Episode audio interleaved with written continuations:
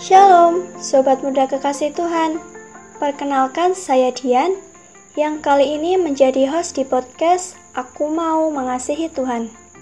Podcast yang dibuat oleh Wonogiri Student Revival ini akan mengajak sobat muda untuk belajar mengasihi Tuhan. Podcast ini akan rilis setiap hari Jumat jam 3 sore.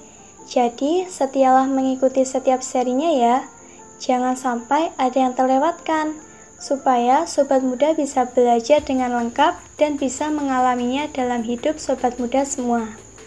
Nah, minggu ini kita akan belajar lewat segmen BTW, Bincang-Bincang Teman Weekend. Seperti BTW sebelumnya, saya tidak sendirian. Saya akan berbincang-bincang dengan tamu spesial untuk bisa belajar bersama. Siapakah tamu spesial kita kali ini? Jangan ke mana-mana ya, stay tune terus di sini.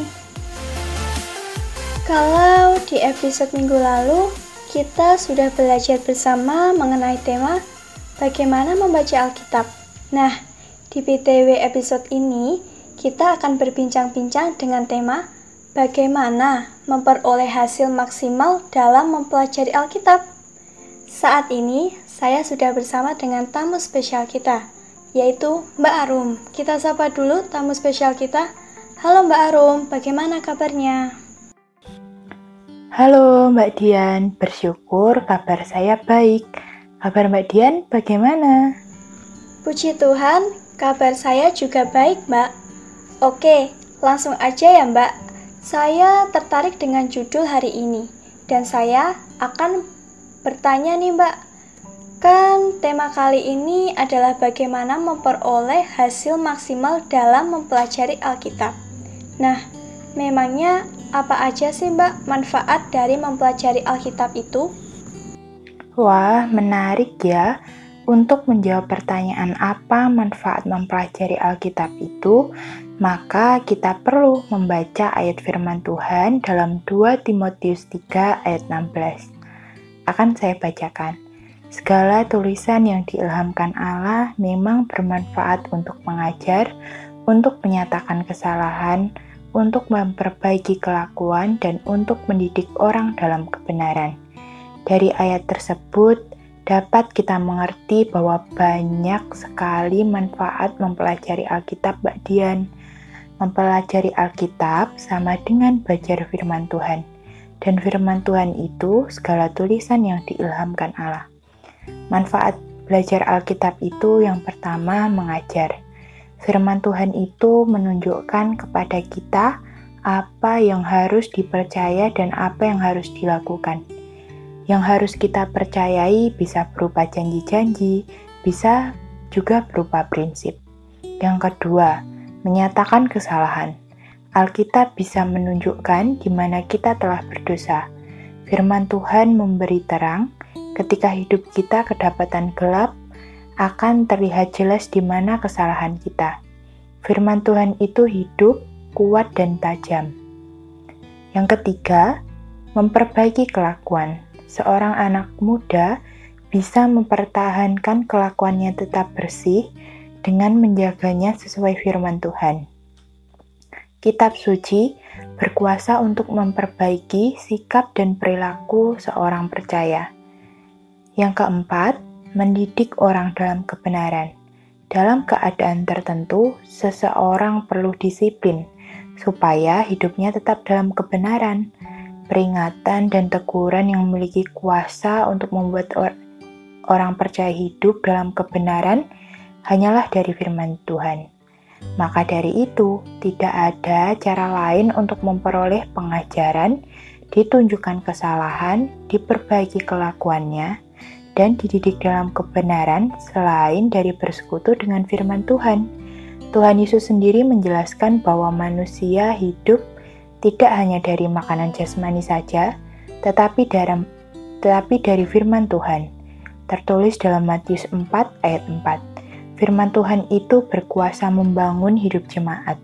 Mustahil jika seorang percaya hidupnya benar kalau ia tidak memiliki waktu pribadi dengan firman Tuhan.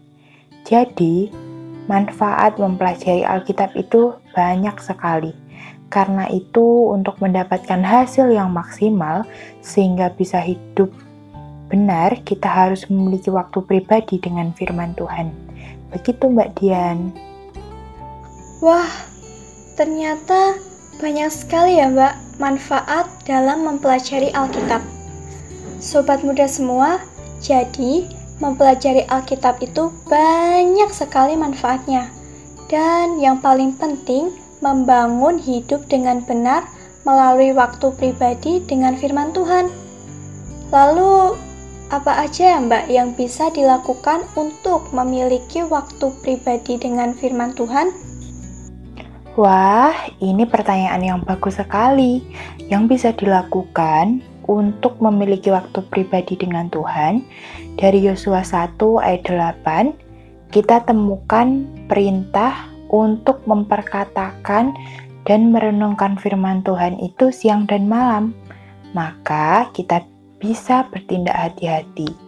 Perjalanan kita berhasil dan kita akan beruntung. Seperti itu, Mbak Dian. Wah, menarik sekali ya, sobat muda. Pertanyaan selanjutnya adalah: memperkatakanlah dan merenungkan firman Tuhan itu seperti apa ya, Mbak? Cara seperti apa yang bisa dilakukan untuk melakukan perintah itu dan mendapatkan hasil yang maksimal? Oke, okay, uh, eh, cara yang bisa dilakukan untuk maksimal dalam mempelajari Alkitab, yang pertama, mendengar. Kita bisa rutin mendengar firman Tuhan dari khotbah di gereja, renungan di persekutuan, mendengarkan siaran radio, melihat khotbah YouTube, mendengar podcast Aku Mau Mengasihi Tuhan, dan lain-lain. Yang kedua, membaca. Kita perlu rutin membaca Alkitab setiap hari. Di pelajaran kemarin, kita harus membaca secara menyeluruh untuk 66 kitab itu. Karena itu firman Tuhan, supaya memastikan bisa membaca keseluruhan, Tentu bacalah dengan urut sesuai isi Alkitab. Pembacaan Alkitab yang urut dan menyeluruh ini menolong kita melihat garis besar seluruh isi Alkitab. Apakah mungkin bisa menyelesaikan pembacaan seluruh isi Alkitab? Jawabannya adalah mungkin. Jika kita membaca Perjanjian Baru sehari dua pasal, kita akan menyelesaikan seluruh Perjanjian Baru selama 19 minggu. Yang ketiga, mempelajari. Mempelajari berbeda dengan sekedar membaca. Dalam mempelajari, kita menyelidiki isi Alkitab itu dengan lebih mendalam. Tentu dengan lebih fokus pada perikop tertentu atau topik tertentu. Kita bisa bergabung dalam kelompok-kelompok penyelidikan Alkitab yang ada di gereja, di sekolah, di kampus, atau di mana pun yang menolong kita rutin menyelidiki firman Tuhan. Yang keempat, menghafalkan. Satu-satunya cara untuk menyimpan firman Tuhan itu dengan present, prosentase 100% hanyalah dengan cara menghafal. Tentu kita bisa memakai beberapa ayat dengan tema tertentu untuk dihafalkan. Bahkan ada aplikasi hafalan ayat 2 yang bisa kita unduh dari Google Play Store dan kita gunakan lewat HP Android kita untuk menolong kita menghafal ayat firman Tuhan dengan tema yang sudah terprogram. Yang kelima, merenungkan. Entah kita mendengar, membaca, mempelajari, atau menghafalkan, percuma kalau tidak direnungkan. Merenungkan adalah memikirkan dengan lebih seksama bagaimana firman Tuhan yang dijumpai, membandingkan hidup kita dengan kebenaran firman Tuhan itu, lalu mengambil penerapan untuk dilakukan.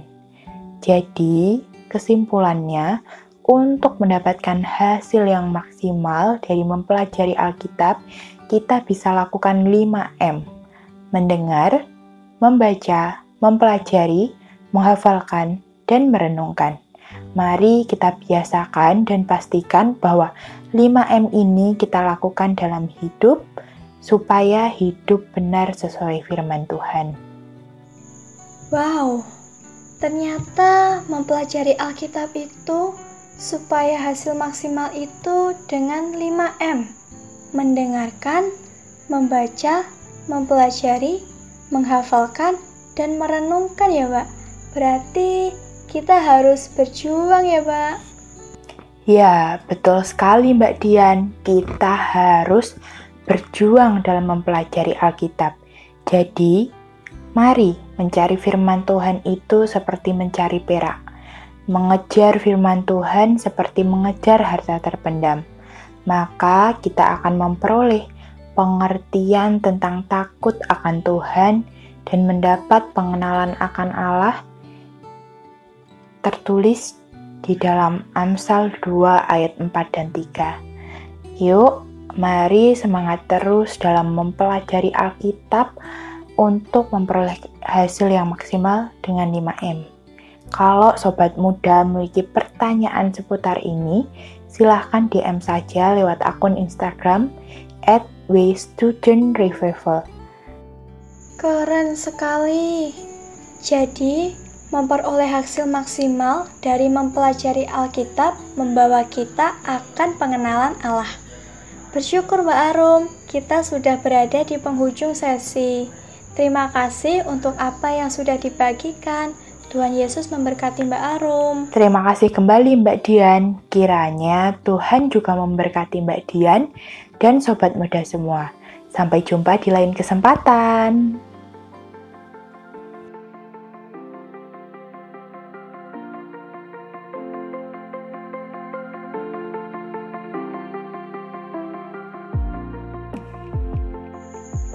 Sobat muda kekasih Tuhan, senang sekali ya hari ini kita bisa belajar bersama lewat bincang-bincang teman weekend.